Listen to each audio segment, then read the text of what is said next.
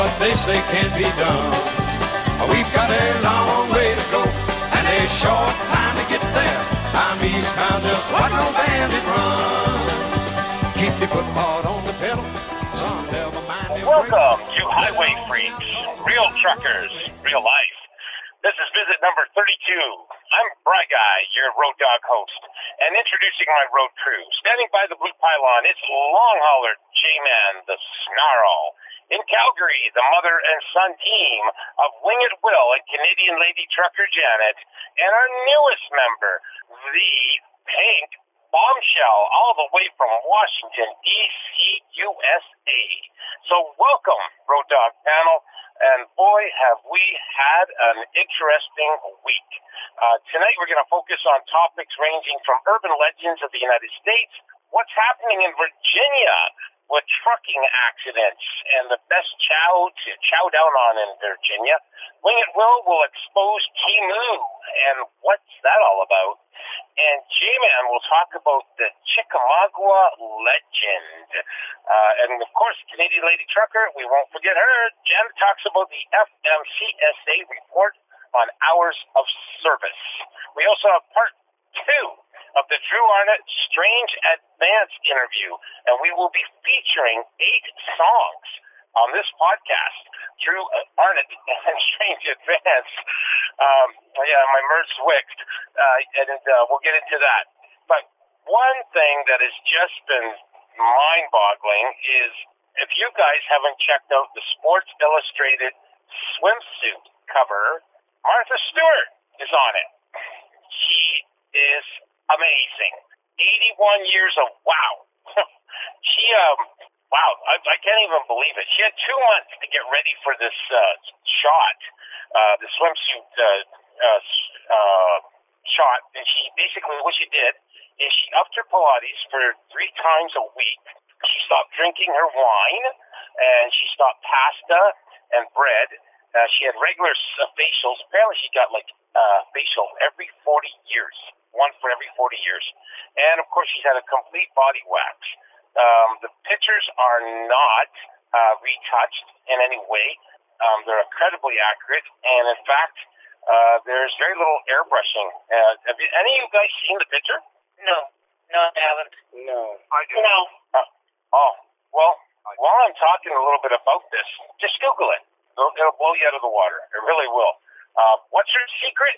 Her secret is having the body of a 50 year old, and how she does that is she has no plastic surgery. She eats healthy food. Uh, she has uh, good genes, for one. She drinks green juice every day, vitamins and supplements. And um, she also stays out of the sun so she doesn't get the wrinkles and uses lots of sunblock. And she also wears a one piece bathing, bathing suit under her uh, clothing. Isn't that crazy? And Snoop Dogg, contrary to everybody thinking that he's tapping that, he is not her friend with benefits, contrary to everybody thinks. So good for Martha. I mean, 81 years old and on the cover of uh, Sports Illustrated. So what do you guys think of that? Cool. Great. It's been on TV, radio, everybody's talking about it. He's 81 years old. You don't normally get a, a swimsuit model that's 81 years old and gets on the, the cover of Sports Illustrated. So Yeah, yeah, true. Okay. I mean, And I, I, I I've, say good I've for seen her. Some, I've, uh, yeah, I mean, it is good for her. I mean, let's all That's get the a what Martha's side, doing. you It know? just shows that a woman any age, they, after 60, doesn't mean you, you, you, you know, everything falls down, right? Like, you know, she's proof of it. So, okay, it takes a lot of money, brave too. new, it's a Okay. brave new. Okay. I'm Well, looking at it now, actually, and it's it's it's amazing. I would say for her age, I would say she she did Right. good. yeah. You know, can you imagine, Pink, if you were 81 years old and, you know, you attend, you, you appeared on, on, uh, uh, a cover of a magazine, you know, like, I mean, as long as you keep everything hel- hel- holding up there, you probably, you know, I don't want to imagine it, but thank you. Yeah, yeah. It was very well done, Brian. It was very well done. thanks, thanks, G. I appreciate that. Yeah, you're welcome. It was. It was well done. Very well done. So what's going on in Calgary as far as the fires go? And this is big news too for Alberta, because they say Yeah. Alberta is burning. So Uh, well, how, how they- bad's the smoke? they, they, they, they actually say that it, it's so bad down here that it's uh, we have uh, some of the worst air pollution, like air quality in the world right now. Um, there's there's a whole bunch of um, sulfur and and um, metals in the sky now, and it's it's this is why they've advised all the pregnant women and um, children to you know stay inside. But you know, obviously people get cabin fever, so you know, so it, uh, at the odd times you, you'll see the uh, the mom and you know son outside gardening, which like I mean I don't know why because I, I go outside and I choke, but um, there's over like in total um, there's over I think a hundred thousand hecta- hectares on fire right now. But the ones, Yeah, the, the ones I think that, that that were really affecting us were the ones that started on Monday. Um, I went out to Kelowna, and you could already start to see the smoke. Um, it, it, it didn't like it, it wasn't in Calgary by the time we got back. So sometime around like Monday, Tuesday, it really started getting bad, and it's still like I mean we we had a little bit of a I think it's a southwest wind um take majority of it out, but we don't get any we won't see rain till Sunday now, and Yeah. today's Thursday, and Until that rain comes, we're stuck with this. yeah, and and we got like three days of cool, but I mean, right now it's it that doesn't help us at all. Yeah. I mean, the closest fire is just west of Red Deer. I- To I- give I anybody an idea, that's like 90 miles away from us. It goes all the way up to the Northwest Territories. Yeah, I'm I'm actually kind of sounding a little bit selfish right now because like we live in Calgary and we're we're affected by the smoke, but there's so many people that have uh, ha- had to um, move from their homes. They're, they they were displaced, and you know the, uh, there there's a lot down there that actually you know uh, had to get a lot of medical treatment because of their asthma. So I I mean I I'm kind of on on the flip side glad we're in Calgary, right? Yeah, today's the first day in three days that I've been able to go outside. Uh, suffering from asthma, I- even just to let the dogs in and out of the house to go to the bathroom, just yeah, was not a good thing. I mean, there's 17 Yeah. communities right now that currently today that have been evacuated. And then, of course, where there's smoke, there's fire, and we have an election with our Yeah. Premier, Danielle Smith, and Rachel Hillary Clinton Notley trying to get her butt back in office. So, um, you don't know much about that, Pink, but uh, we we uh, we have an interesting uh, set of politics. Let's say in Alberta that wouldn't come close to you guys. The only thing we both can agree on that we have both morons running the country, uh, such as uh, you know Ch- Chudum Castro and um, uh, well, I don't know how we'll call Biden. So Support 'em. um, hopefully you're not a Biden supporter, but so Well, what's going on in your neck of the woods there, Pink? Well, uh, you know, I stay in Virginia, um, and being in the mid-Atlantic section of the country, it's, uh, you know, weather is very bipolar, regardless of, you know, what's happening, whether it's in winter, fall, summer, or, you know, or spring. But, you know, lately it's been kind of bipolar, going from as low as 65 to as high as uh, 90 in the last two weeks. So, you know, what you have to really, you know, living in the DC area, you have to actually, you know, watch the news so that you know when you walk out of walk out of your door, you know what to expect. Because you you know, you you walk out and just like, oh, you know, whatever, just go out. But then next thing you know, it's like 90 degrees outside. So it's just been bipolar. But as you know, Virginia residents, it's just quite amazing what people do. I mean, especially like in the, you know, in the winter, one flake of snow comes down, the whole township. You know, one raindrop from the heavens, and the whole township's down. So it, it's just crazy. And the weather here in my area is just something that drives people nuts. So other than that, I think it's just, you know, your typical stuff. So I got to ask you something, um, because they say this: is Virginia for lovers? Um, uh, well, depending on who's reading them, um, depending on how one defines that, but I guess it is. But Okay. I always see the sign, so you know, it says Virginia's for lovers. So I just thought I'd ask somebody that's a Virginian. So there you go. well, I'm personally a lover myself, but yes, I just say yes. It is. It is the state for lovers. Okay. All right. Okay. And Jay, where are you today? I don't know. Hold on. Hold on.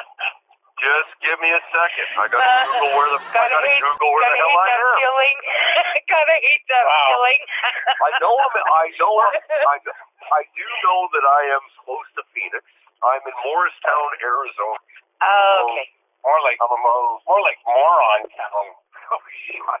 All right, so um, I'm in Prosser, Washington. That's where I am. Um, I uh, uh, made it all the way from Albuquerque, New Mexico, and uh, Bandit got to see Uncle Chuck. He was quite excited. He hasn't seen him for quite some time. We had Mexican food, and uh, it was uh, quite a cool experience. But uh, yeah, I'm on my way back to uh, Canada, and uh, gonna see the grandchild there, uh, probably in Langley, BC. So let's get into our topics. Um, and I, of course, we are going to put Pink on the stage right away. And now it's time from Washington, D.C. Introducing the Pink Bombshell. Hello, Freak. This is my debut here on Highway Freak. This is my, my first uh, night with you guys, and I am so excited.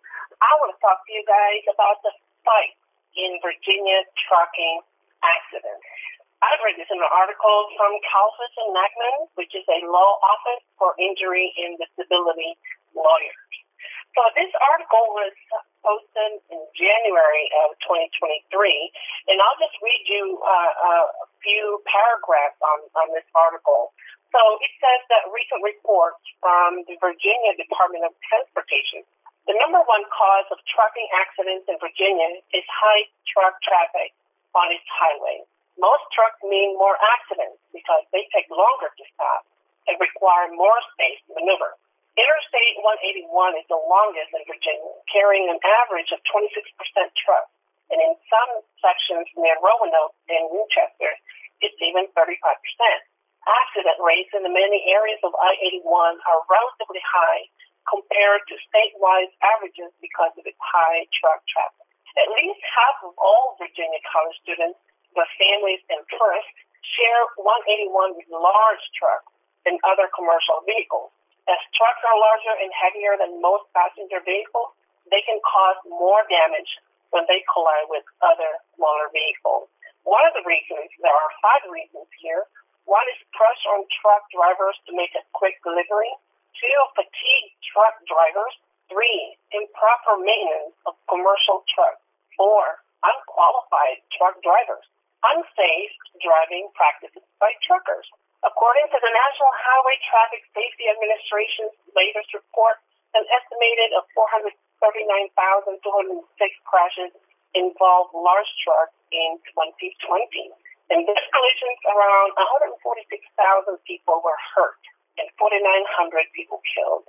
The bulk of these killed people were occupants in other vehicles, accounting for 71% of fatalities in large truck crashes.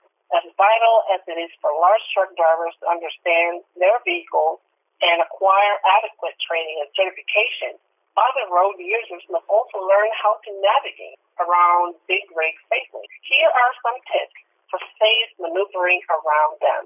One, avoiding blind spots is one of the easiest ways to stay safe around large trucks. Two, don't tailgate. Three, maintain a safe distance between your vehicle and a truck to react and stop.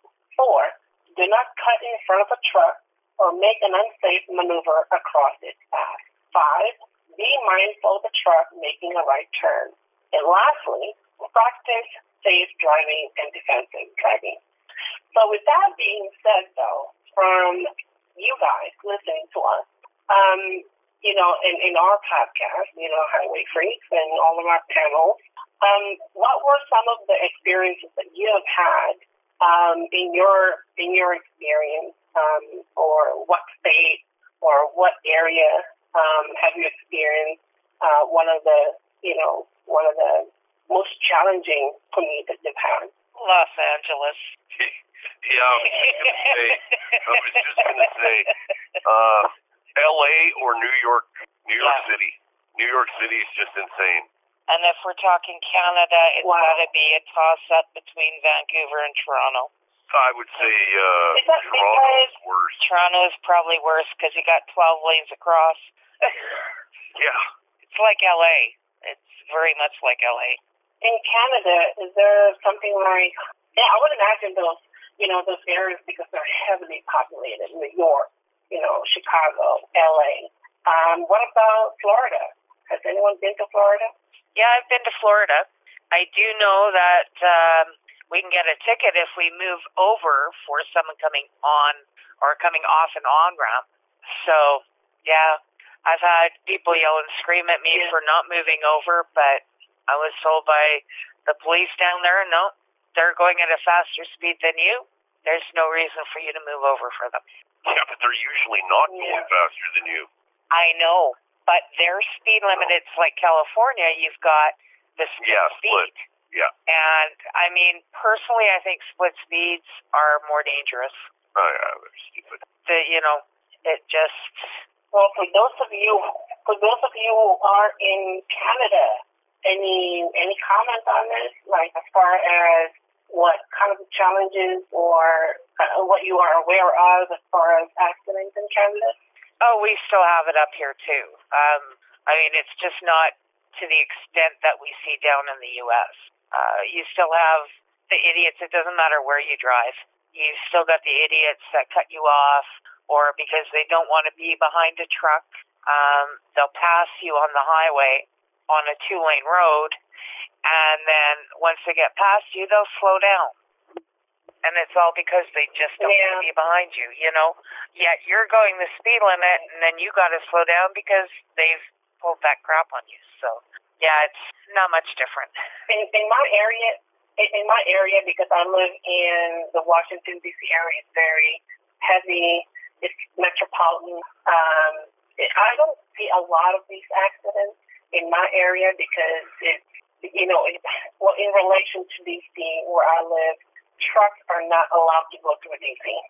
Yeah, exactly. Um, so some some of the truck trucking accidents that happen here is like southern southern Virginia, you know, middle section of Virginia, but not in northern Virginia where I live. So and, and down there is just you know like the like what you're saying about speed limit. I think speed limit for regular cars like seventy five yeah. um, and then it drops down to like 45, and it's just this, this constant change in speed, and Yeah. that may be causing some of these accidents. Oh, quite likely. You know, you get a sudden change in speed, suddenly someone realizes, oh, maybe I should be going slower and not paying attention, and yeah. Or you Yeah. Drive in somewhere like Seattle where they've got the varying speeds, but, you know, suddenly you're driving through and the speed will suddenly drop from 60 to 40, right? Right. That just causes all kinds of problems, you know, and everybody figures, oh, let's get past everybody and then cut in just before you got to turn, you know? and, and you know, from I'm a, I'm a DC native, and DC is known to be one of the rudest city in the U.S. And one of one of the instances is about road, and this is something about being behind a truck and being a DC. People in DC want to get to work, want to get on time. They want to get to they, they want to get to Starbucks and their get their coffee. So there's always this mindset of of being in a hurry. And so Yeah. when they get in their car and on the road and being on a truck, ding ding ding, the first thing that comes to mind is I don't want to be behind the truck. And so Yeah. uh, that, that needs to change. You know, we share the road with truckers, and so uh, people need to try to change their mindset. Like if you don't want to be late at work, you know, hey, get up Yeah. early or. Exactly. You know, Get up 15 minutes earlier. Exactly. Oh yeah, most most of the accidents I can almost guarantee you, especially in cities, it's a is as a result of somebody's poor planning as far as their their trip to work or over to the store or whatever they they happen to be doing. It's poor planning. And and the other thing too that we hear it also in DC, you know, I, I have to look into it, but like, you know, the the, the age of uh, of people that are that are involved in this accidents with drugs, whether they're you know, teenage drivers or, you know, in their 20s, 30s, and whatnot.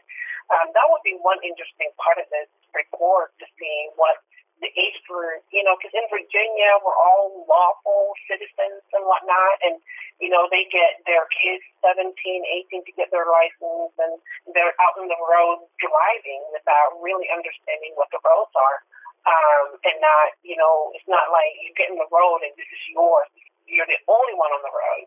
Um, So that will be an interesting twist in this report, just to see what the age demographic is on these accidents. Oh, I I Well, know well, a lot that of is my topic. Yeah, Well, no a lot wonder of you them are guys are lovers. You're all getting randy on the highway. Like, come on. yeah, definitely so.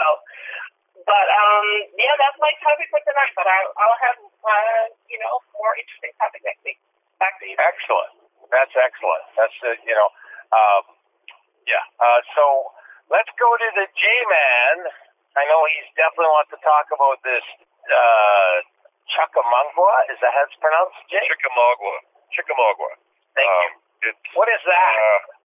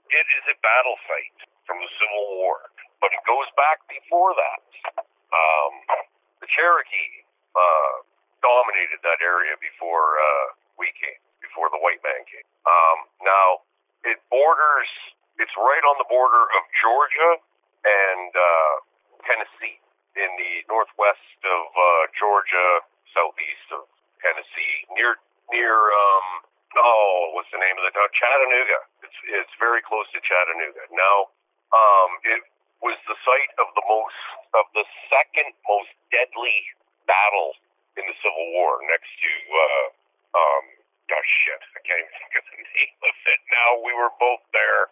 Uh, Gettysburg. Um, Thirty-four thousand plus people were killed, injured, or missing in three days of fighting here. Um, the bodies were uh, hastily, very hastily buried. Uh, some of the uh, uh, bodies were stacked uh, six, eight feet, six to eight feet high uh, during the battle. Um, now it is very haunted now, but we go back and we got to go back before uh, the Civil War.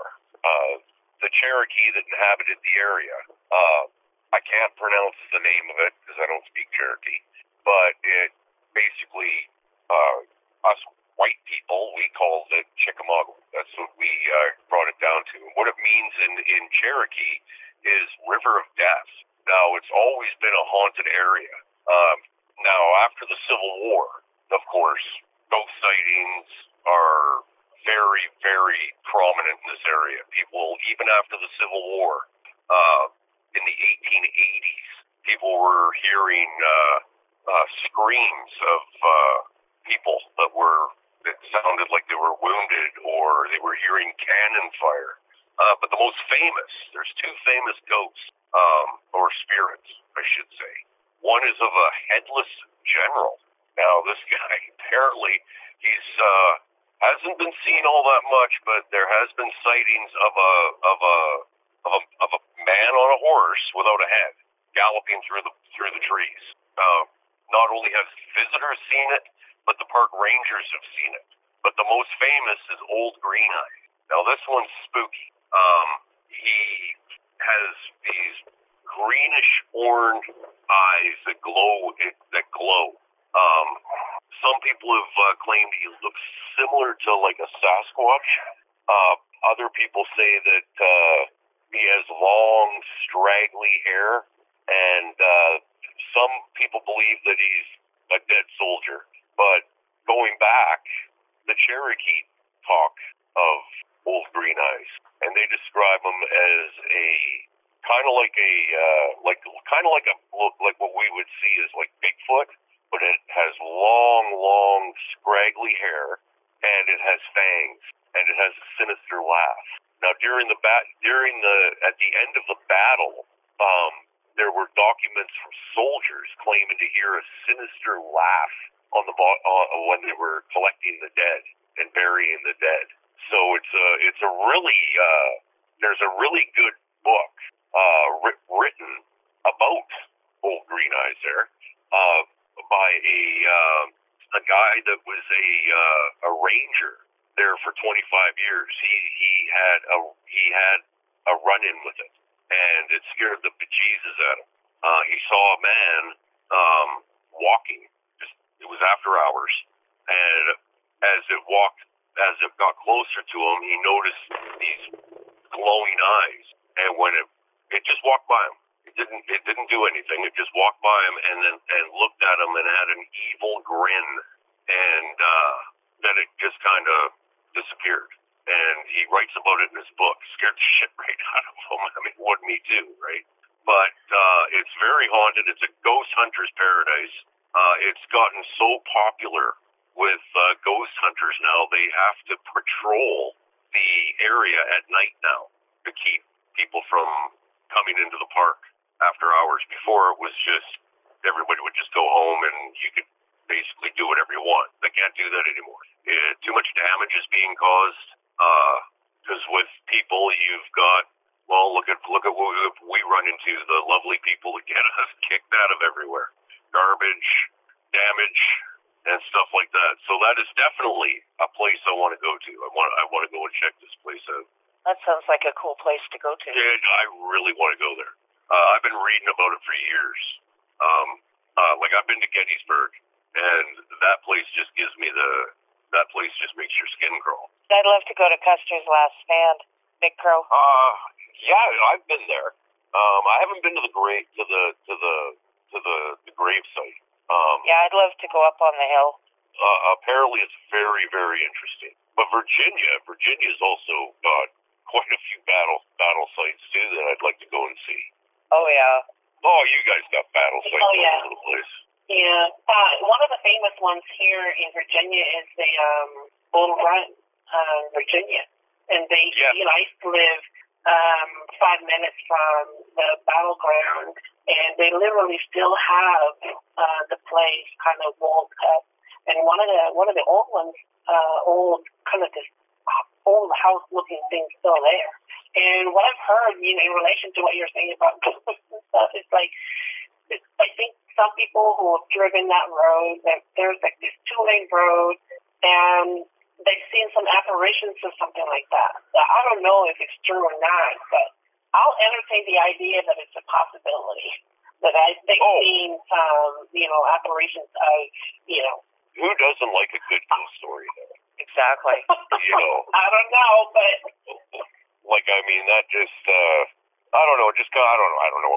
I've I've I've never seen a soldier walk by me with a with a with a with a musket, so um, I don't know. I can't say, but uh, it, it it piques your interest. You know, Oh, especially the history, especially the history involved. Oh, definitely.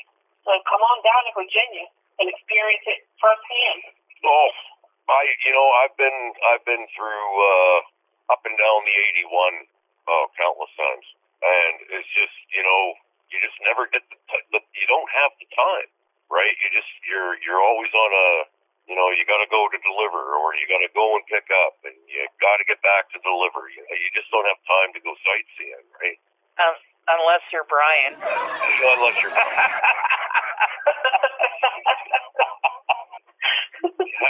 yeah, Brian.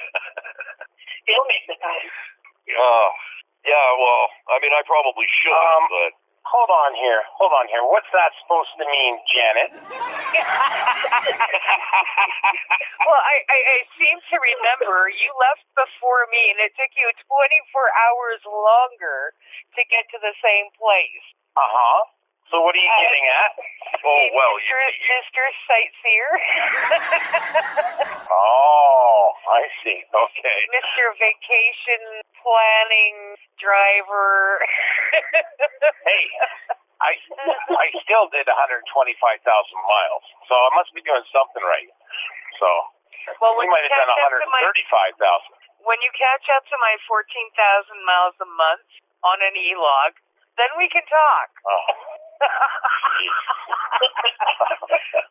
wow. with, I might add, a governed truck. Right, right. Yeah. Well, in, in my defense, I don't take a half hour. I don't take a half hour dinner in the shower and walk my dog all in 30 minutes. I'm just not Superwoman. That's right, I am Superwoman. yeah, you are absolutely. Hey, great topic, Jay, as always. So, um, we're going to take a break. We got a, another song coming up from Strange Advance as well. And um, this one here actually is called Running Away, which I should be from Janet in five seconds.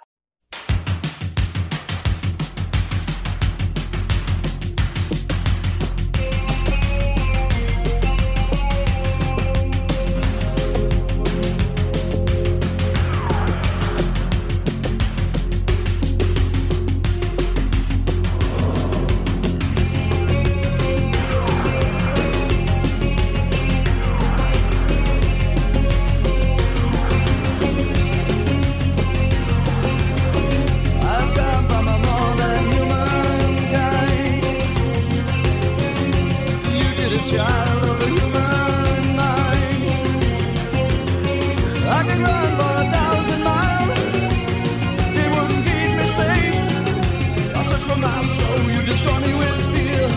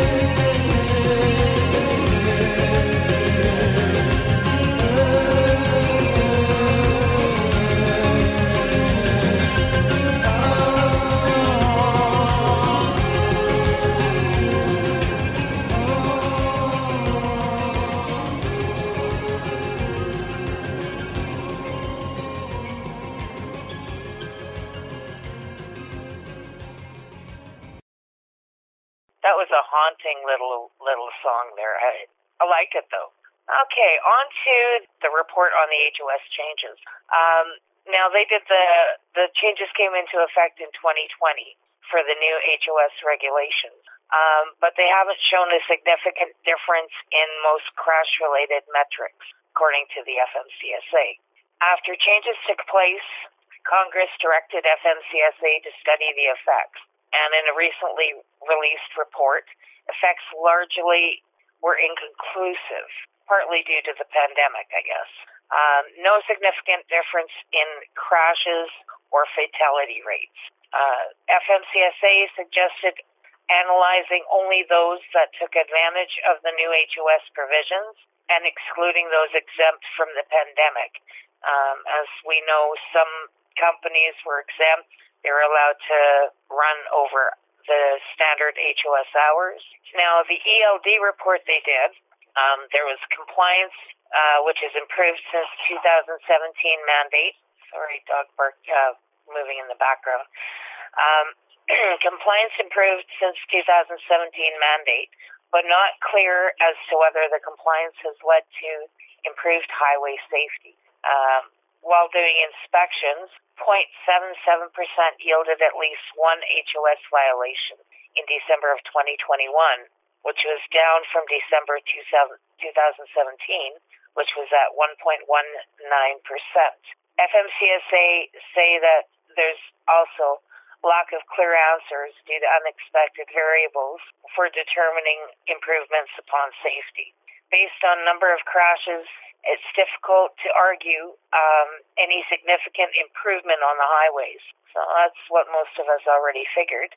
And the National Highway Safety or Traffic Safety Administration um, overall traffic fatalities was down in 2022, but still up since 2017.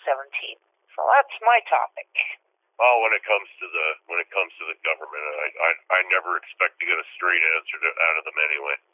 Exactly. I mean, the ELD, you know, we all knew that it was, I mean, a joke. Uh, Well- although there are there are benefits to it because now you can say to your dispatcher, "Sorry, I can't," you know, I I just can't go any further, right? Right. right. But uh, I mean, as far as the rest of it goes, yeah, Well, you you just can't tell me that uh, um, accidents haven't changed since E- uh, ELDs have been in, in, in, in place. exactly. You know, you I'm not that dumb. I mean, come on, you're you're racing the clock. The second you start, you're racing that clock. yeah. So Oh yeah, and I mean, you've only got X number of hours to finish your day from the day you start it.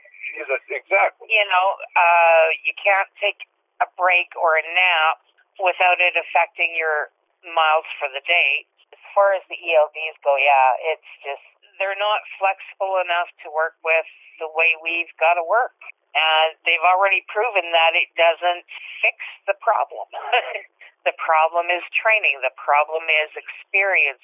You know, sending green drivers out with little to no experience, little to no training. You know, it just Well, you know, it, it, it just it, it just goes to show you, um, you know, trucking's a hands-on job. it is. Any way, any way you slice it, and these bureaucrats can't see past the classroom. Yeah. Now you can play with these simulators all you want. Um, they're, to me, they're just a video game. Uh, Yeah. Now, Uh, mind you, uh, there are you know a lot of the larger companies that offer um, mentorships, or I, I'm not sure what they call it in the U.S. I know up here it's a mentorship program, but even at that, I I know of specific U.S. companies, which I won't name, um, that take somebody you know that's got maybe six months experience, put them up behind the wheel as an instructor or a mentor, oh yeah. Oh yeah. and yeah. that's not enough time. I mean, I worked for a company back in '94. I won't say which one, one of the big ones here in Canada, and um, uh, that was my situation. I had, mm, well, definitely not the experience on a on a dry van or a reefer, but um, yeah, it, it's and they put me up as a trainer because they had nobody to train the women. You know, You it's know? funny. I can remember um, companies like Safeway when Safeway was around. When Safeway was actually Safeway before. Yeah. Uh, um, Before the merger, yeah. well, yeah, they had what they were they were called some of the McDonald's something. Yeah, um, McDonald's consolidated. McDonald's Consolidated. That's it. Yeah. Ten years, you were still considered a rookie. Yeah. If you were at a driving school, well, just don't come to us because we're not hiring you. You Yeah. had to have ten years I know, I remember. Before they would even talk to you. Yeah. And it, you know, then the government stepped in. It, it's actually you cannot advertise for a driver and say um, over two years. Frickin' law. You can't. It is the, it, the federal government got involved because And that's ridiculous. well, it's because the driving schools were complaining they couldn't get Yeah. companies to take their their students. Well, Well, I, but I mean, when I, I, I got my license back in 92. And I mean, I, I remember, you know, fighting to try and get some, you know, a job somewhere. And I mean, I was well over the age required for the insurance restrictions because back then they were 25. And, you know, there were guys that were 18 coming out of the driving school right behind me. And they were getting hired left, right, and center, but they would not even look at me. Yeah, well, And I just know. shook my head. I mean, I ended up having to buy a truck to get into the into the industry as a rookie with no experience because I could get a job if I owned my own truck, oh yeah, but I well, couldn't yeah. get a job. Couldn't get a job with a company as a company driver. Yeah, well, see, I I I had a leg up, so I really can't really say. Um, Yeah. the a lot of companies, a lot of cartage companies, what they were doing back in the back in the eighties. Um, if you were at a driving school, they didn't they didn't uh, they didn't care. They, they Yeah. didn't care if you had a they didn't care if you had a class one. Here's the keys to the little courier van over there, you know, and they made you work your way. yeah. They did. They made you prove yourself, and in a in a way, it was good because Oh yeah. uh, I mean, I mean, I had I had to really prove myself because yeah, not only was I female back then, exactly. and then you add in, I didn't want to pull no reefer, no dry van. I wanted to get right into the the dirty work, you know, the flatback. And yeah, I mean, I I proved myself for years. Yeah. See, we did it. We did. We did everything. You never. You never knew what you were doing from one day to the next. Yeah, Uh, I, I could be. it was kind of funny. Um, you could be on reefer Monday, and you could be hauling explosives on Tuesday. yeah, and I mean, I worked for a company like that as well. You know, Wow. and it was great. It was great. Like, Yeah. um, it was. It was. It was great experience. Oh yeah, the variety. I mean, But the thing, the thing, the thing I absolutely hated, I still hate it. I won't do it. Um, is tanker. I hated it. I found that the most boring, stinking job. Um, you're standing around most of the time. Yeah. You know, I hate. I mean, I haul grain. I didn't mind it. Um, I loved the people I worked with, like you know, uh, at the different um, grain elevators and the farmers and everybody that I dealt with. Uh, I just uh, after I took a fall off the top of one of those trailers, I went, yeah, this isn't for me. you know, land on the concrete, nobody around, you know, because a lot of times you're loading and unloading by yourself. And yeah, it's just oh, I mean that kind of stuff would never be allowed nowadays. oh hell no. You know, you wouldn't be allowed to be unloading your your product without somebody there, just in case, right? Yeah, there was lots of stuff that happened back then that should have never happened. you know.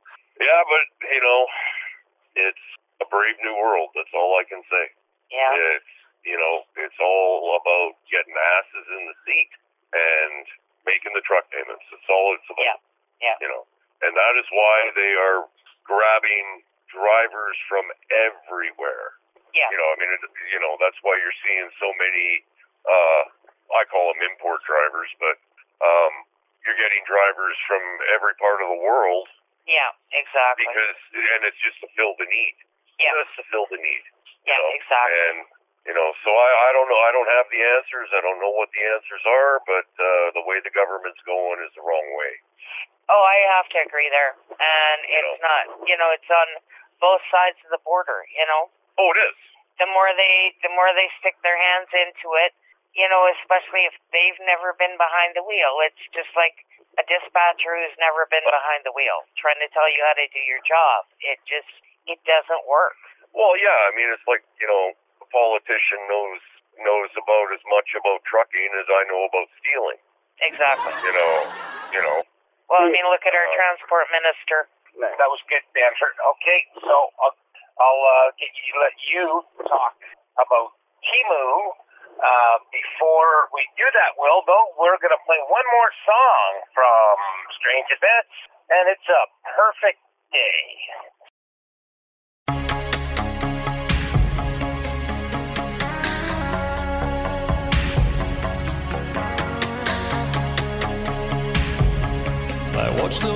Ride as they ride on a cowboy's birthday. The sun is out to shine and it shines like a diamond blinding.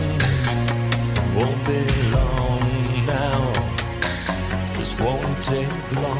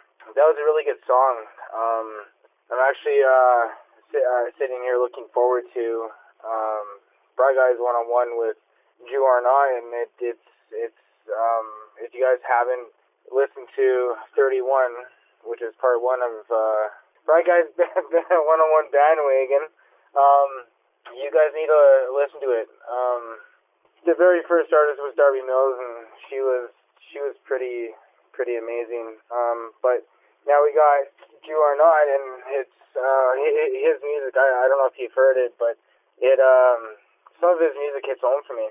Anyways, um, I'm gonna touch a little bit on um, an app called Temu. It's uh, spelled T-E-M-U. It was widely advertised at the Super Bowl and many other places, saying that uh, you know, basically making false claims, saying shop like a billionaire, right?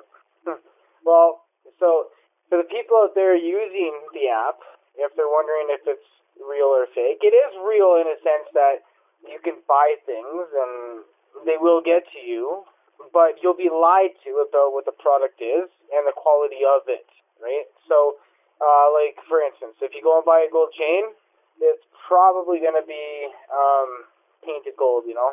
Um, it's just like it, it, it's a really bad idea.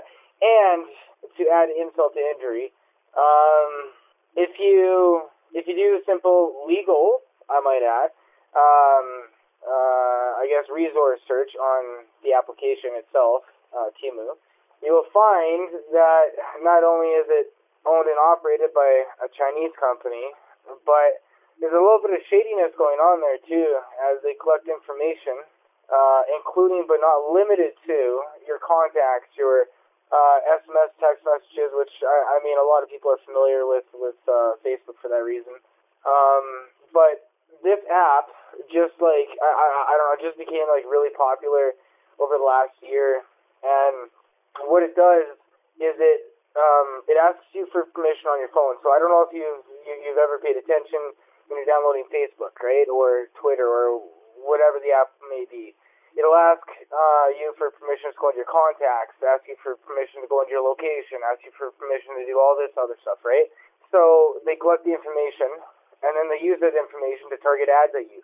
And they're all like, I guess, uh, the tools are all third third party tools. There's, I'm not going to mention what these tools are because they can be used for nefarious reasons, but I will say that uh, these tools uh, are are are are not only tracking but at, at a scary rate, um, and and that that's kind of concerning. Uh, seeing as you know, there's been a lot of talk about uh, China and and them trying to get information and whatever. Well, if you're using that app, they have your information. They don't need to go into like an application that to, to, to like ha- hack it like these people actually believe Ch- Chinese hackers do. Like don't don't get me wrong, the China has some of the some of the most powerful hackers on their team, but they don't even need to need to hack your your Facebook, your Twitter, or whatever just to get your information now. Now they got it, now they're selling it, and um, I did a little bit of research on this, and the link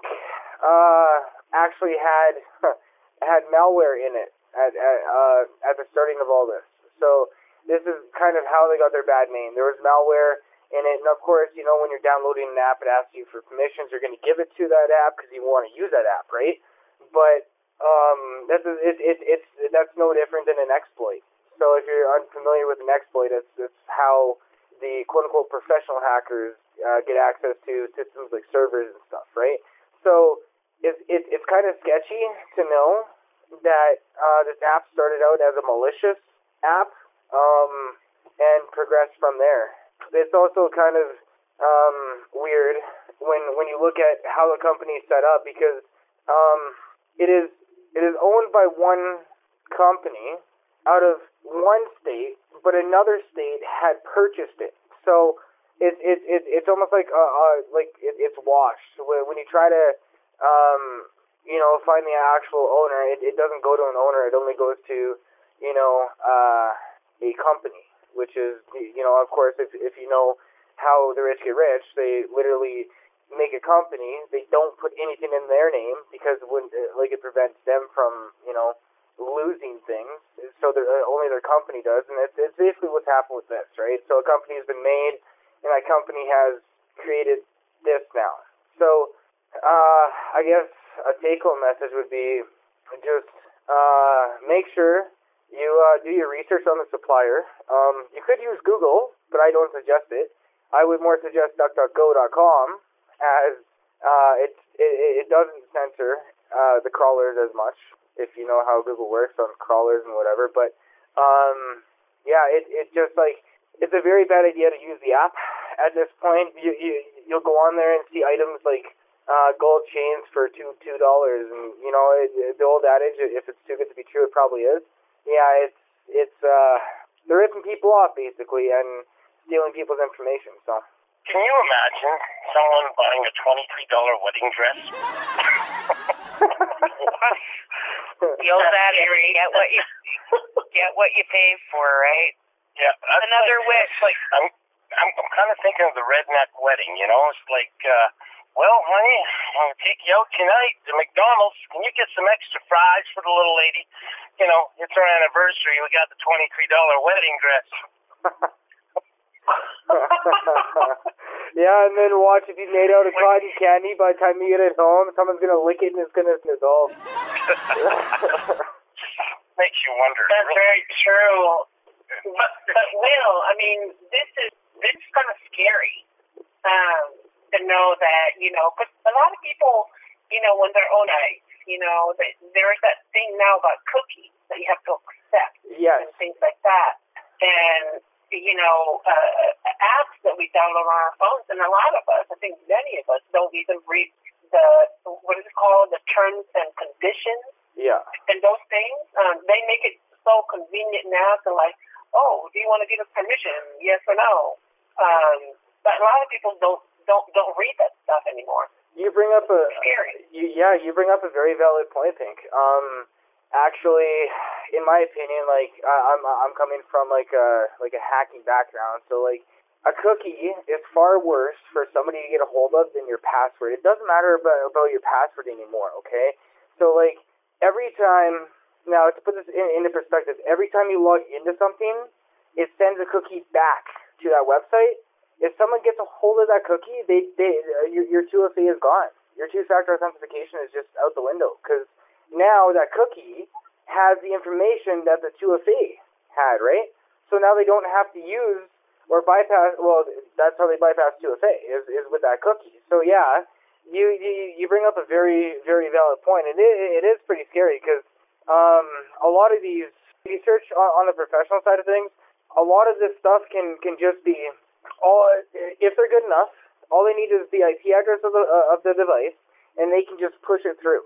Because uh, more often than not, uh, they're pushed through ports. Like um, uh, every IP ha- ha- it has a port it operates on, and if that port is open and vulnerable, uh, a, a hacker only needs to open up a, a listener in, in, in, in their console, and then you know send the exploit to your device. Well, then you know people are like, well, how do they have the information? Well, they have the information because you just allowed the contacts and, and, and everything else, all the phone information, everything, right? So like they uh, there's there's two things they need in order to do that, which is the uh, the build and the uh, operating uh, the operating system slash version, right? So if they have that, it's it's, it's actually extremely scary because they'll they'll be in inside of of your accounts and, and devices without you even knowing. Right. Yeah. No, that's this is one of the you know. Thank you for elaborating more on that because a lot of people don't understand that.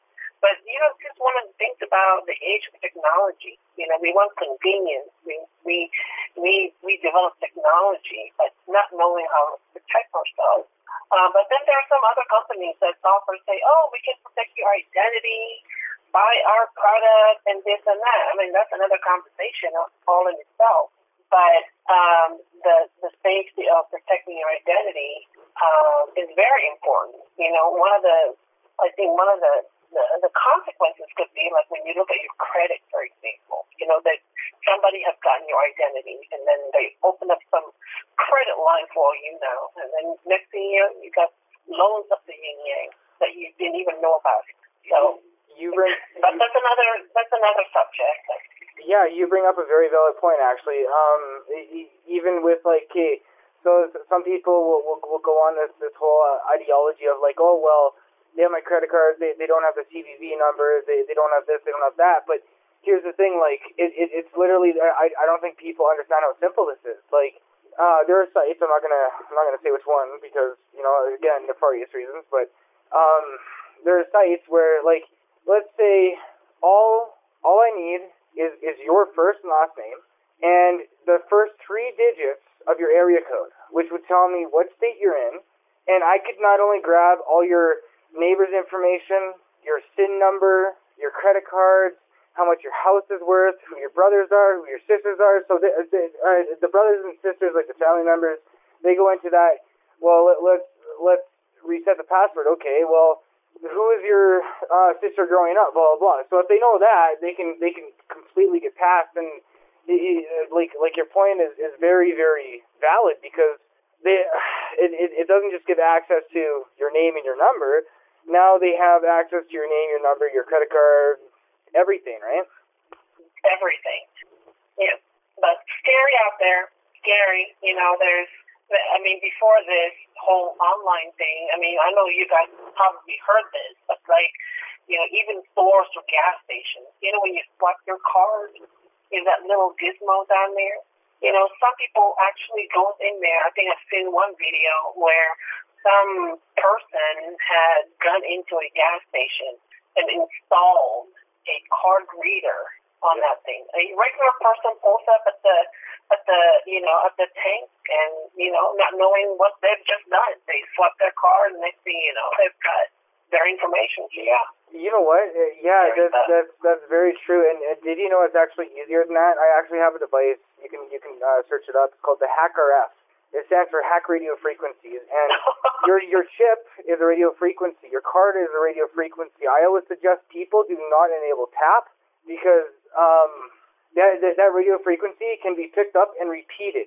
So if somebody can repeat that frequency when when when they go to you know say uh, pay at pay, pay at checkout or, or pull out cash, they, they they got your card. They can if there's like they can spend forty bucks on on Amazon to get a a, a card maker and they, Mhm. they can make your own card. You know. Right. They've just cloned your them, you know yourself to you know to them. Yeah, So it's yeah, crazy. it's scary stuff.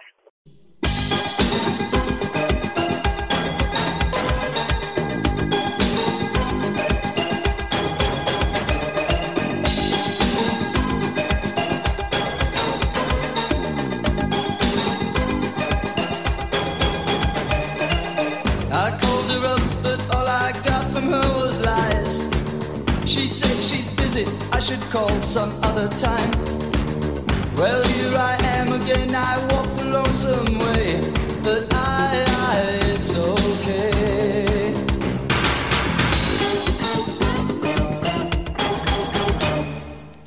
I watch the dancers through the windows of my eyes.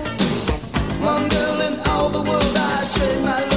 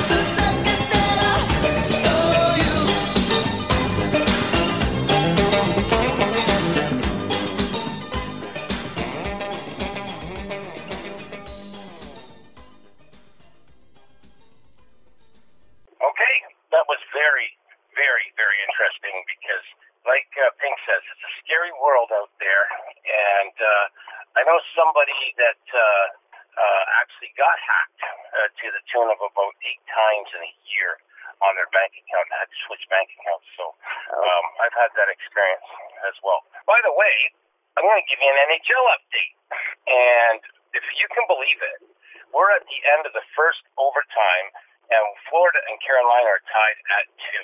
So that is uh, going to be one heck of a dogfight series. So those are for our freaks that are in the NHL HiWay Freeks playoff, which we have going as well. So just before we get into another song, I've got a topic on more of my urban legends as well. Now we were talking about the stain on Colonel Buck's tomb there last week. I know Jay was quite intrigued to hear about this. Yes. Um, yeah, and it's creepy, man. It really is. Uh, how the story goes is uh, the tomb of Colonel Jonathan Bucksport, Maine. That's a tough one to say. Uh, bears a mysterious leg-shaped stain, and how it came to be is uh, Colonel Buck sentenced this woman to burn for witchcraft, because in those days they burned them at the stake.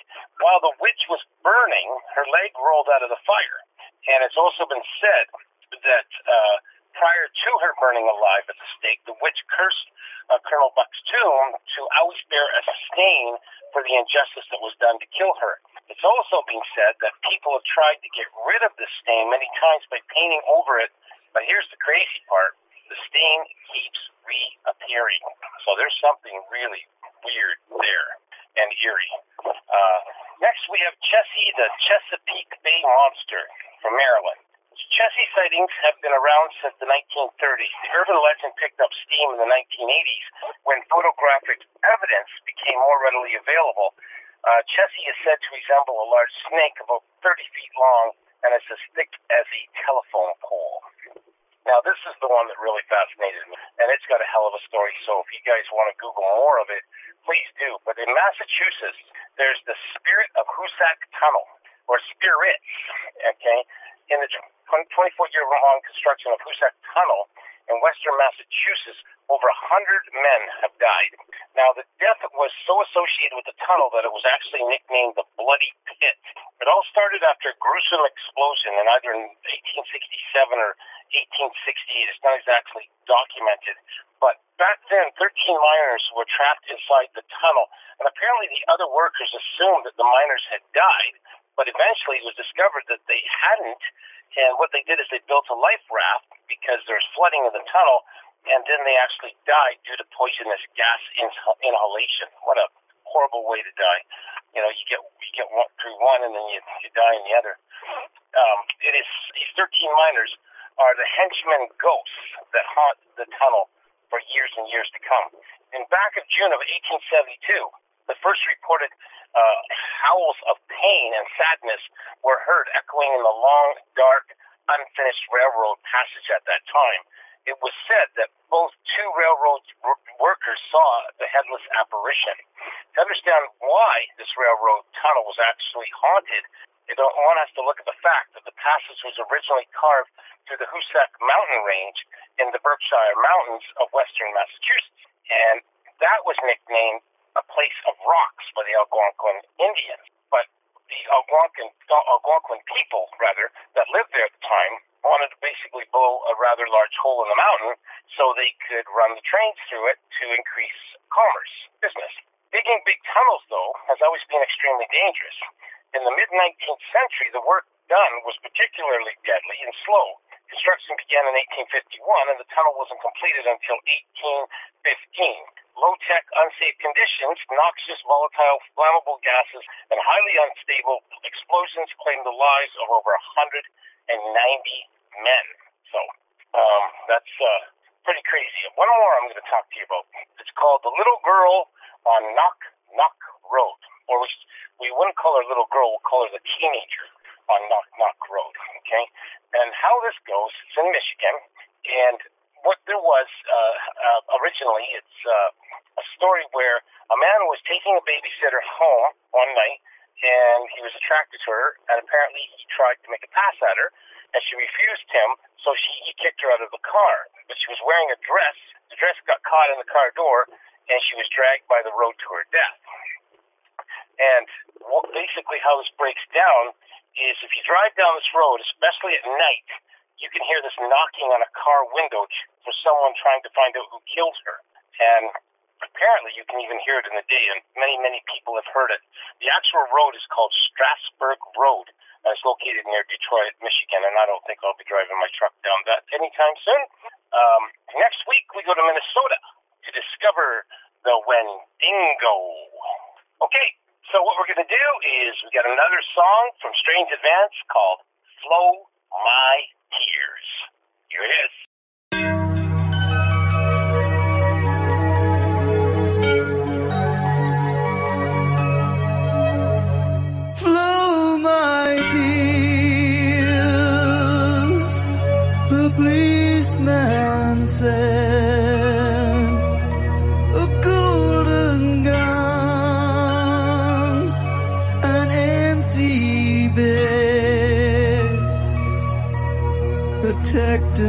Protecting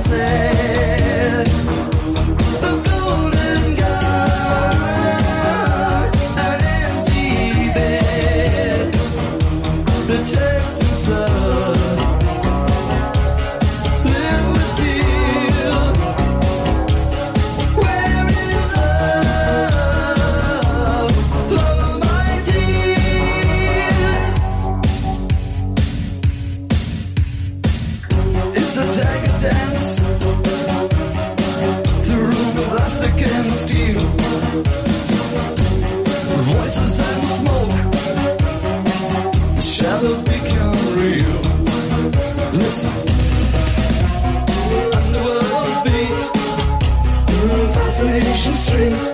It's not clear, but I seem to remember you from a lost dream day, from a lost dream year.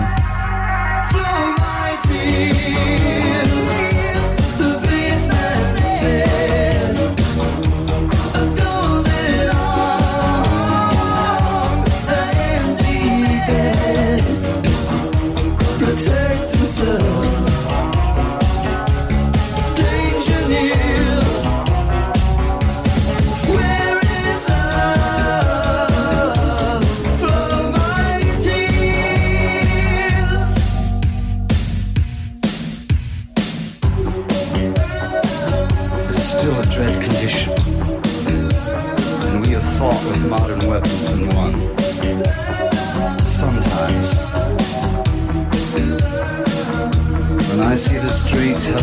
glass coated, the picture comes back into my mind. It's always dark, and she is always in the headlights beam.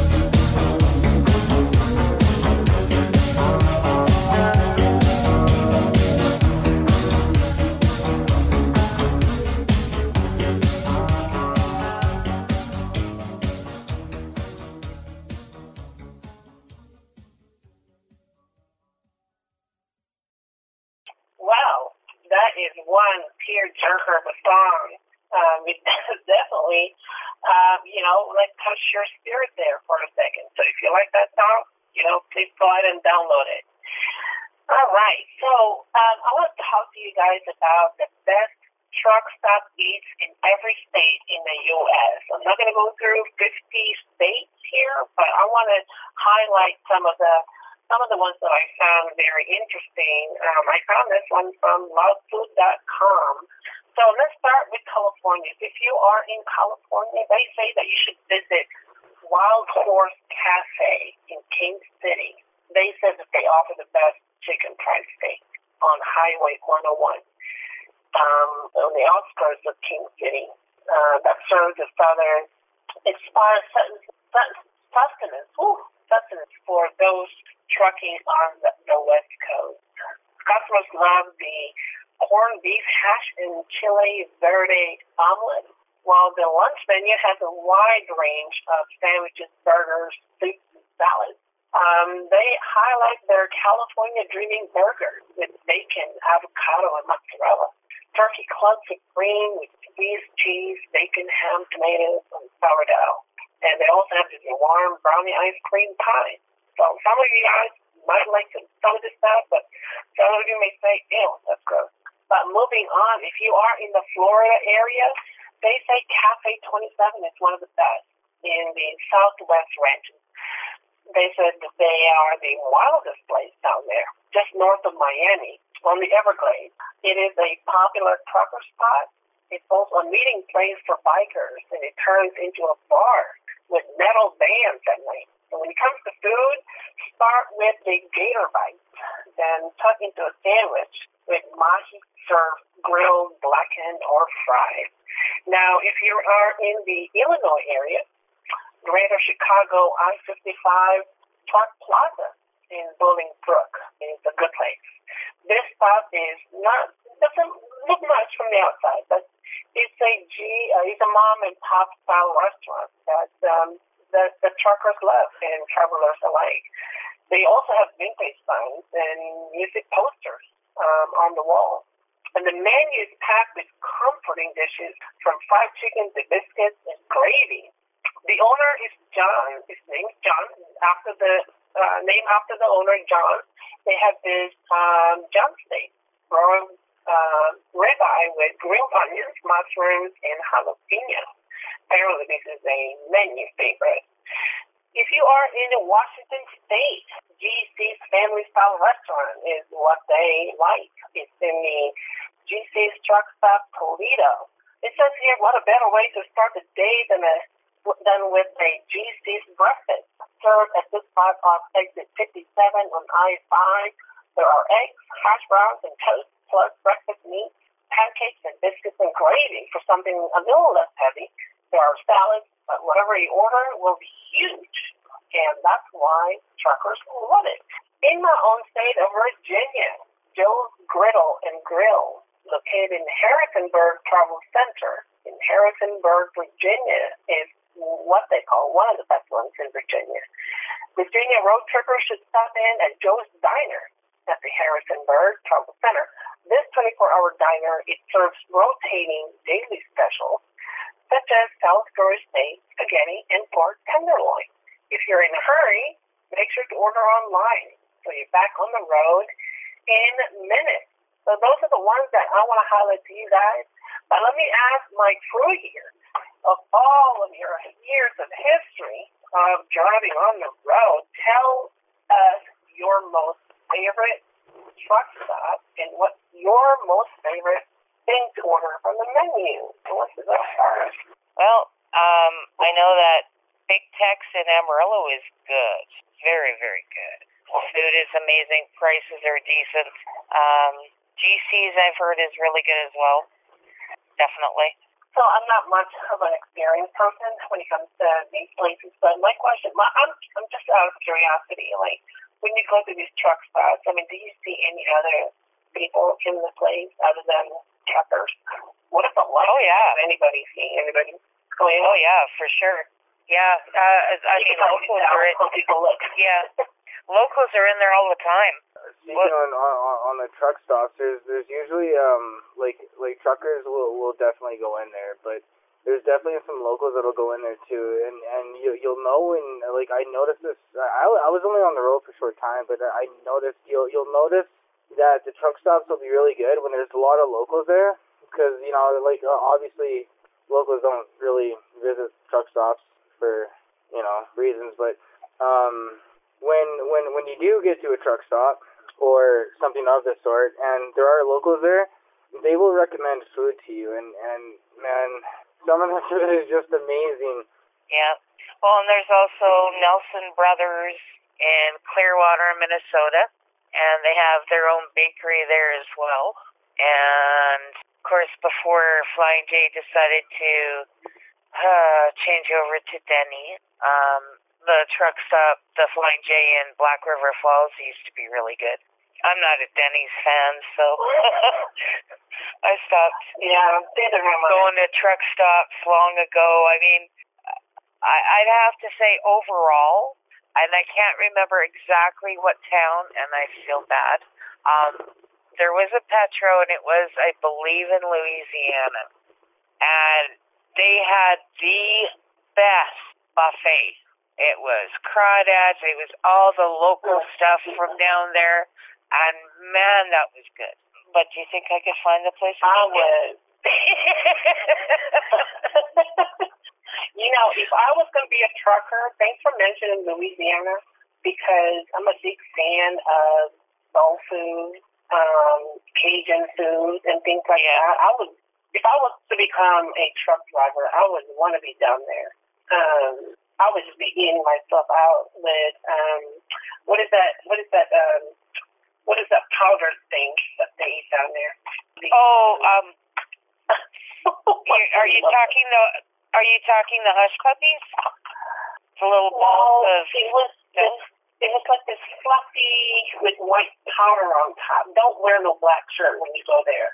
Um, it's and and they're you know they're, they're famous for their um. It's, it's good. It's really good. I mean, I it, it, just melts in your mouth. It's it's like a it's like um it's not a it's not a meal. It's more like a dessert type of of pastry, which powdered sugar on top, and it just melts in your mouth. That's that, that's one thing about Louisiana. You know, they're very famous of. I don't think you can get any any of that anywhere else. Um, in the U.S., that's what they're known for.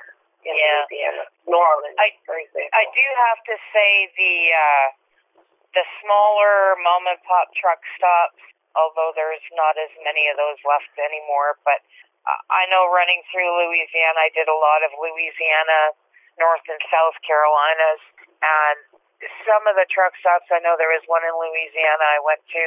It was just a tiny little shell station, uh, dirt lot, but you could smell the barbecue for 20 miles. it was just so good, you know. I worked for a company um, based not only out of Alberta but out of South Carolina, out of Lexington, and we used to get stuck down there for days on end. And they had this one little barbecue place, oh, less than a mile from our shop, and oh my God, the food and the sir, the I mean, there was enough in one serving. I could take it home for days. You know, back to the truck, I'd have meals for three days. Just unreal. oh my goodness. Yeah, and And, cheap. you know, and cheap, yes.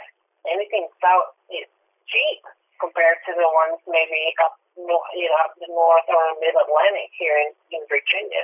I just Yeah. thought about the word, it's beignet, beignet. So what it is is basically this uh, square piece of dough that's fried and covered in with uh, powdered sugar. So you Oh. a donut, but it's not a dough. Yeah, But no, I, I dough, yeah, but it's it's so it's almost yeah, it's almost like a fry bread, but they deep fry it as opposed Yes. to you know, yeah, yeah, I know what you're talking about. Right, right. So that's something that you probably wouldn't find it somewhere else. I mean, I'm sure other states could make their own version of beignets, but boy, you have to go down there to get really the real authentic beignet. Well, see, So if that, you that's Google beignets, you'll see what it looks like. that's that's actually the French um, influence in the food, right? Correct. Because Right. Right. I guarantee up here in Canada, you could probably find that in Quebec, almost Mm. guaranteed. Yeah. Oh, I'm sure, because, you know, obviously Canada has large influence up there. We're going to work on the pylon shoutouts tonight because Pink, you don't know about the pylon shoutouts, but I did explain that last week. Uh, just to reiterate, uh, red pylon is for a lady and a blue is for a man. And if you had somebody that pissed you off, give them a black pylon shoutouts because that's the one that uh, you can always talk about as well. Uh, also, for our freaks, I do want to mention if you want to get a hold of us, you can go to our Twitter account. Uh, you can uh, type the word HiWay Freeks, or you can get it on my Twitter account through HiWay Freeks at BWS. That's Bob Water Sam underscore Wade W A D E. So you can get it either way that way. We also have a HiWay Freeks fan page on Facebook, and you're welcome to uh, send us uh, some uh, articles or whatever, and we'll get them on there. I know my bidet toilet is on there. I put it on there today. So, and we all know about that wonderful. Uh, you, you, you and your shitters, man. I knew we were. Well, you knew it was going to be mentioned once. So, I knew. I knew we weren't going to hear the end of that bidet story. You know, most guys, no, most guys, no. I'll, I'll, I'll tell you a funny story. I'll tell you a funny story because it continued right the next day, and I couldn't believe it. Our company had two bidets sitting in um, in uh, Winnipeg, but my God, they were freezing cold water. But they they were a bit rude. That was a rude awakening in the morning. Especially if you're Yeah. expect, you know, if you're Oh. expecting that nice warm water, and all of a sudden, ah, yeah. Oh, I know, I know. Oh. Yeah. Yeah, nothing like the cold sphincter. Yep, no doubt. So uh, we got some pylon shoutouts. Let's start with whoever wants to volunteer for a pylon shoutout. Jay-Man, anybody do good for you Uh, this week? you know, nobody ever does anything nice for me, man. Aw. Nobody. Nobody. Whole goddamn world gets a black pylon. no, I'm just, I'm just kidding. Wow. actually, actually, um, no, I don't have a pylon shout out. I just, I just had to, I had to do that little comedy bit. Um, Oh, okay. All right. So, yeah. Well, I like I like to give the Blue Pylon shout out to my dispatcher. Hank it has been doing phenomenal. So I, I want to shout out to him. I did tell him about the podcast, whether he's listening to it or not at this moment, I don't know. But uh, he might download it. So he's been doing some very good work for us, and um, he got me a pretty good trip from uh, Albuquerque, New Mexico, all the way back to see my granddaughter because uh, I have this bike on my truck, and that's another story for another time. Yes, that's definitely another story. We're not going to get into that today. no, we are not going to get into that today. No, Not going to there- get there into is that today. It's a very convoluted story. So, um, I just and I just uh, can't believe you. I just can't believe you stole from a like a Salvation Army. Like, how the hell did you get out of there with a bike? yeah. right. hey, cut it. Bandit Anyway. caused a diversion. That's right. Yeah, of course. Yeah, that's what Brian Rand. it, right? Brian ran Yeah, really yeah. fast with his bike. We will we will talk about that on podcast number thirty three, our visit number thirty three. So, uh, hey, you got any pylon shout outs? Blue and red um, pylon. I I just will pylon on this crew for having me this week for my first debut with the crew and HiWay Freeks. I think this is a great opportunity. I'm happy to have been with you guys for this week for my first time, and it was amazing. So I just want to give a shout out to all of you. We're happy to have you. We we we We're absolutely really happy enjoyed to have having you. Yeah, you you added Thank you. that that uh, Virginian twist. You lover, you. Oh yeah, more to come. More to go. Oh, Yeah. My God. Yeah. okay, so we're going to get into BriGuy's One on One Bandwagon with Drew Arnott of Strange Advance. This is part two. Enjoy yourself and have a great week.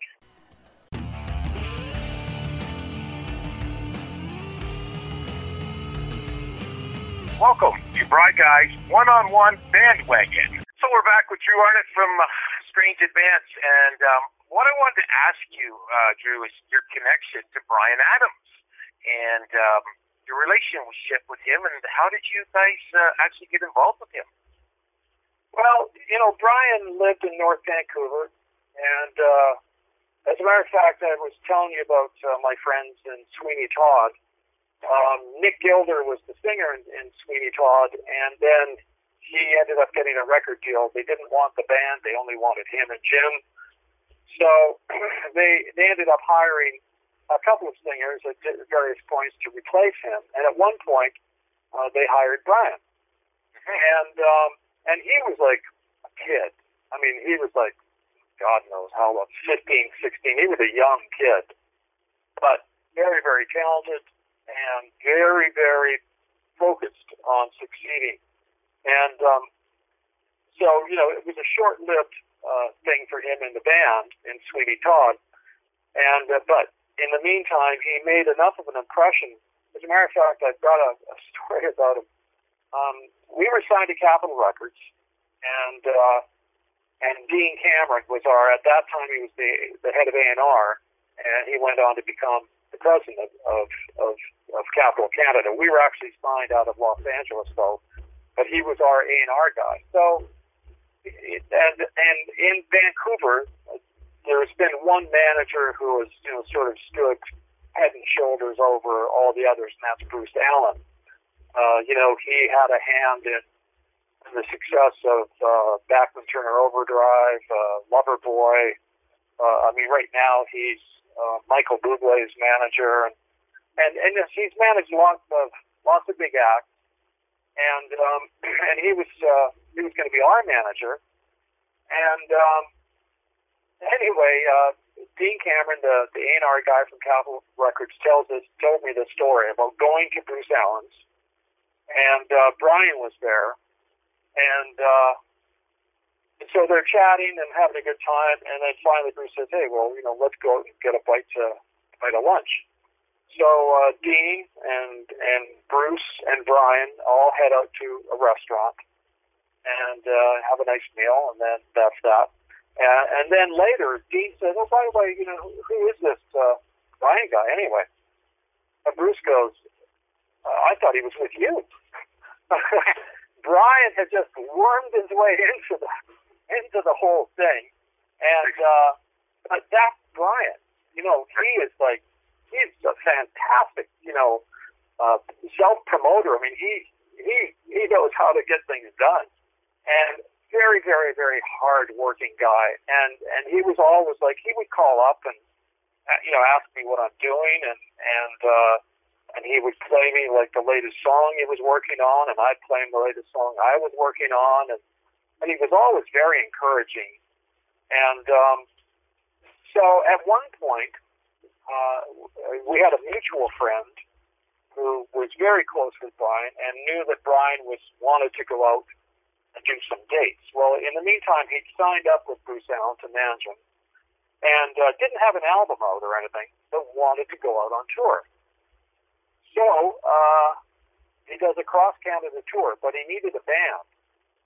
And Daryl at that time was playing at, at the time that we, he and I were were writing songs together and doing demos. And um, so he Bryan decided to use Daryl's band as his backup band.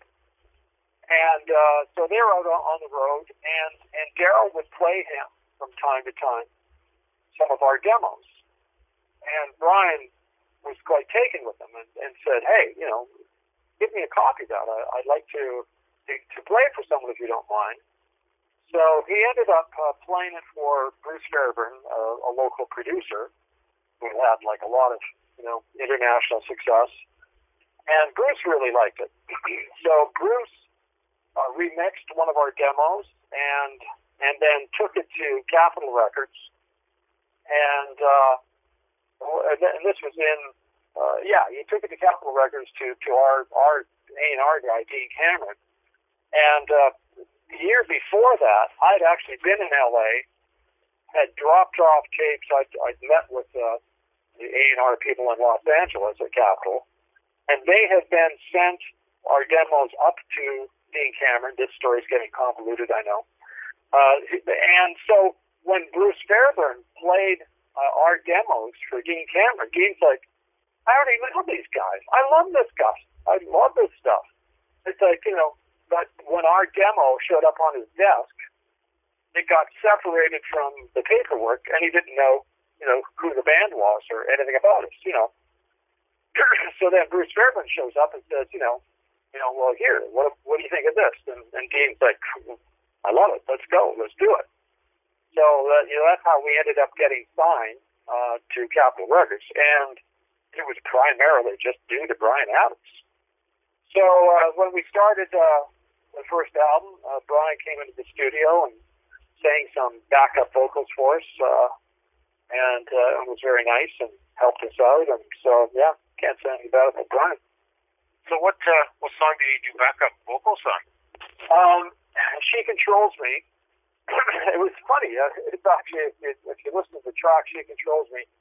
Um, there's a whoa, she controls me. There'll just be whoa, whoa. That's all he sang. but hey, whatever. Here's your royalty check. yeah, yeah, exactly. Here's, here's your, your twenty cents. So, uh, Getting back to your name, Strange Advance apparently was a mistake. Can you elaborate on how that came about, Drew? Well, anybody out there who's ever started a band knows it isn't learning songs, it isn't uh, getting gigs. It's the hardest. It's naming your band because Right. you know bands traditionally have three, four, five, six people in it, and everybody's got you know you know what about Rotten Sticks? It's like mm, I don't like that. And, uh, and and the bottom line is, it doesn't really matter what you call your band. Uh, you know, if the music is good, you know, people just relate to the music, and the, and and and you get used to the name. I remember when I first heard uh, "Flock of Seagulls," I thought, "Well, that's the stupidest name I've ever heard." Um, actually, that reminds me of another thing, but I'll, I'll just wrap this up. Uh, so we're coming up with all sorts of names.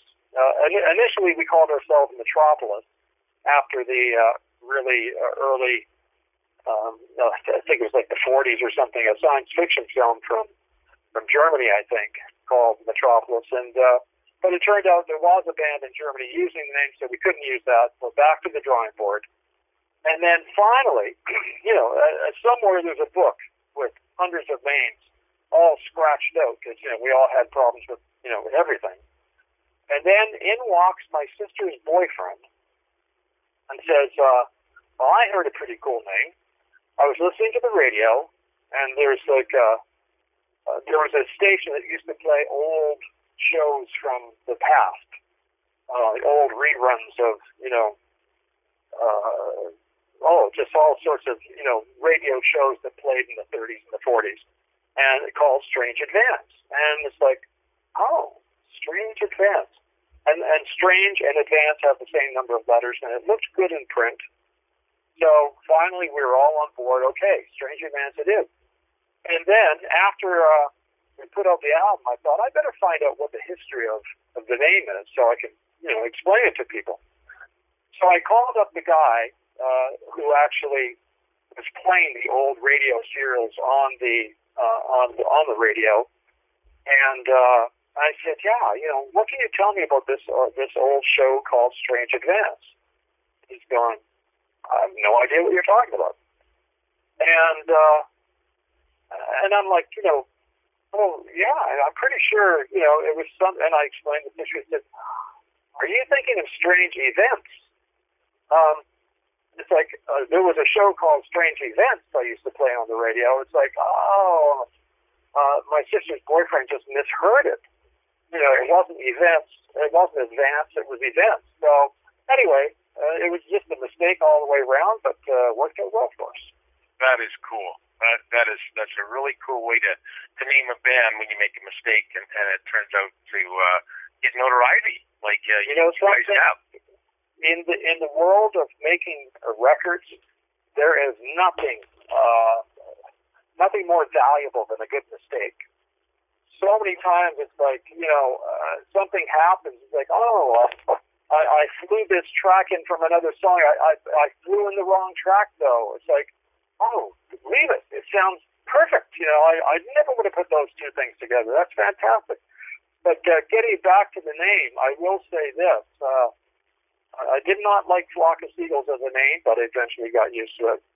So uh, Bruce Fairbairn, our the producer of the first album, he would call me up from time to time to go help out on records that he was working on, and uh, and he asked would I like to uh, play on an Aerosmith album. Sure, sure. So uh, he sends me some tracks.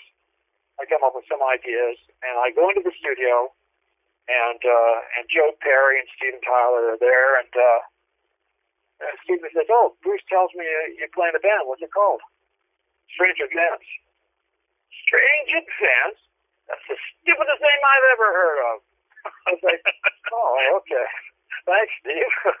I appreciate it." so uh, yeah, but it just goes to show you, you know, it's like everything sounds stupid the first time you hear it. You know, and uh, I mean, the Beatles, like, you know, yeah, we want to call ourselves, you know, the Slugs, or, well, of course, somebody did. But anyway, anything sounds just ridiculous, and that's why it's so hard to come up with a good name. It's like we uh, when we were first coming out with this podcast, we had HiWay Freeks Computer Geeks, and it got really hard to say. Um, I, Yeah, I get it yeah. because uh, you know, my computer tech, uh, I want to try to include them in it. But uh, by the tenth podcast, we were having some challenges with it, and, and uh, Dave Scott from Spaced Out Radio, uh, he was our first guest, and he said, "Just drop it, just call 'em call it HiWay Freeks." And Yeah, so yeah. That's what we did. It was very catchy, and we came up with the logo, and you know, um, it's uh, it's really progressed to uh, you know opening up doors for us. Uh, you know, I'm sure you've heard of Fist. They uh, just jumped on board with us recently, and um, then uh, I connected with Bill, and, and, and then you, and, and it's it's amazing the doors that are just opening for us now. It's it really is really cool. It's really really cool. Uh, so how did David Bowie's death, though, it kind of affected you in a way, from what I've understood? And, Yeah. Uh, it was the way we started. You know, uh, we did back in the slam days. We did a lot of David Bowie covers because Daryl loved Bowie and and could sing in a very similar fashion to Bowie, and um, and so yeah, Bowie was like a, a big part of our musical makeup, and uh, and then you know, and, and we followed his career through the years and stuff, and but you know, when he died it was just a, a big slap in the face to us, a big wake up call. It's like, you know, we'd sat on Strange Advance for so long and not doing anything with it post the 80s. And, uh, but we talked about it. And, uh, yeah, one day we should do something. And then when he passed away, it's like, well, we're next, you know, we're the, we're the next generation, you know, to, and we'll be going soon too, you know, so, if we were ever going to do this, we better do it now. So that that was really the, the thing that just motivated us to actually make this happen. wait, Drew, you're, not the Rolling Stones age. No, no, but I mean, let's face it, the Rolling Stones should have been dead 20 years ago. You know, it's just some kind of bizarre miracle that they're still around. I, I mean, Yeah. Keith, Keith Richards is, is I mean, he's, he's a he's a science experiment into himself. Oh, absolutely, absolutely, yeah. They, they, they will be unlocking all sorts of miraculous things when they investigate him after he dies. It's like, oh, that's how he did it. Yeah, great. the, the geriatric tour coming up soon. Yeah, yeah. Yeah, yeah, yeah, no doubt.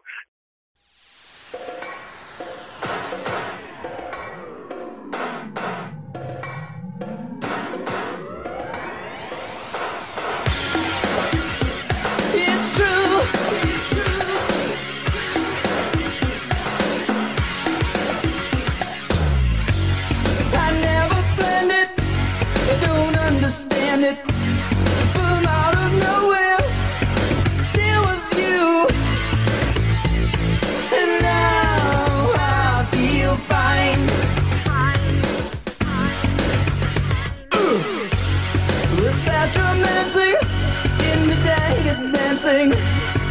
Liquid cries, radio sighs, and now skin to skin.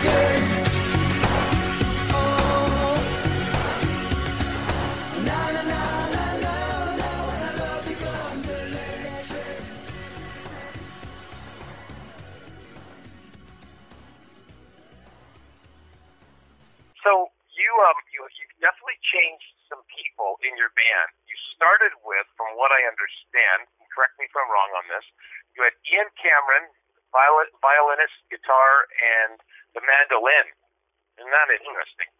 Um, you had Rob Bailey on keyboards. You had Alex Boynton, A Train, formerly of Payolas. Um, what what does he play? He plays bass. Okay, and then you got Ron Friesen on drums. Are they still Ross Friesen on drums? Yeah. Sorry, are they still in your band? Oh yeah. Oh, yeah. Okay, and then you have Sean from Winnipeg. This is a great Yeah. story. Yeah, yeah, Sean Dillon. Um, well, you know, here's what happened.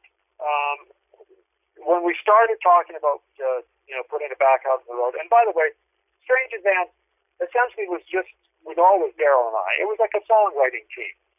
And, and of course, in the studio, you know, I, you know, you're, you're capable of like laying down extra parts and, and, and both Daryl and I could like, you know, add uh, an extra keyboard line or guitar line or or whatever it was we wanted to hear on the record. Um, so so we were able to we were self sufficient. You know, we just cut all the all the, the demos and stuff by ourselves. And so the band was essentially Daryl and I but on our first album, um, Paul Iverson, who was also in uh, in Daryl's uh, uh, band that backed up Bryan Adams, he came along, and uh, so it was the three of us on the first album. Then Paul left for the second album, and then it's just Daryl and I. So when we started, uh, uh, you know, thinking about doing live dates and stuff, of course, we had to bring other people on board. And uh, like Ian was there from the very beginning, and uh, from the first date that we played and until the last. Uh, so uh, anyway, um, when we started, uh, Daryl was saying, "Look, I don't know if I'm going to be able to do this. Um, you know, he's got some issues to deal with, and uh, and and it was like, you know, you better have somebody, you know, you better have someone ready to back up because uh, you know, back me up because if I can't do it, you know, you're going to be dead in the water if you don't have a singer. Mm-hmm. So I started to look for, for a singer, and uh, and found out that uh, although there are loads of great voices out there, uh, very few of them can sort of handle Daryl's kind of approach to, to vocals. Exactly. And, uh, That's the problem, right? yeah. So I was looking all over the world. I was talking to people in England, uh, in, in the States, uh, you know, and of course back east in Canada. And I thought, you know, a couple times I thought, okay, I've got my guy. You know, this is great. If Daryl can make it, wonderful. If he can't, I've got this other guy in reserve. Um, but you know, that didn't work out. And and I'm like, now I'm just like, oh God, now what do I do? You know, Uh, if Daryl can't do it, I'm I'm I'm totally screwed here. So, and a friend of ours said, well, you know, what about Sean? And Sean Dillon um, was a guy that I knew because uh, uh, a friend of mine who's an engineer was was actually making a record with uh, with Sean's group at the time, Noah Nine, and um, so I, I liked I, I would visit the studio from time to time and uh, and hear how things were going, and uh, and at one point I actually sort of contributed a little bit of keyboards to their you know one of their songs on the on the record, and and so he said, you know, what about Sean? I was like, Sean, yeah, I, I never, I forgot about Sean. So, you know, we tried out Sean and everything clicked. So, you know, he's a very, very talented guy, great guitar player, great singer, and, uh, and, and he's, he's the guy. And then with Daryl, um, it became clear that Daryl wasn't going to be able to do, do the singing at this stage. So, you know, I was thrilled that okay, well, at least we've got Sean. I'm, I'm covered here, you know. Right. And uh, and of course, you know, I I sang "We Run" and, and a few other songs that you know we do and stuff, and so uh, so people get like the original kind of sound, and uh, and of course, Absolutely. you know, uh, musically it's all identical, you know, and uh, so yeah. Anyway, um, we Kind got of like- and that, Kind of like Journey, where you know when Steve Perry left, they they they lucked out with Arnel Pineda, right? Well, it's just remarkable. You know, I mean, he he does a great job uh, of of replacing Steve Perry, and uh, and these things happen. And of course, I've always I've always I always hope that you know somehow Daryl will be able to, you know, get out there and, and sing some you know sing on some gigs with us. But we'll see how that goes on. But in the meantime, uh, Sean does a great job, and he's from Winnipeg, and and not only, of course, did I know him already, but uh, but he used to play in a cover band in Winnipeg, and they used to cover Strange Advance. So you know he was quite he was quite used to you know singing Daryl's parts and and and and you know singing our material. So it worked out really well. Sometimes the universe dictates things that we don't understand at the time, and then is things become very clear to us. I, I'm a firm believer in that. Uh, so coming up in part three, we're going to talk about Strange Advance Four, and uh, I know that you've got a lot to talk about that.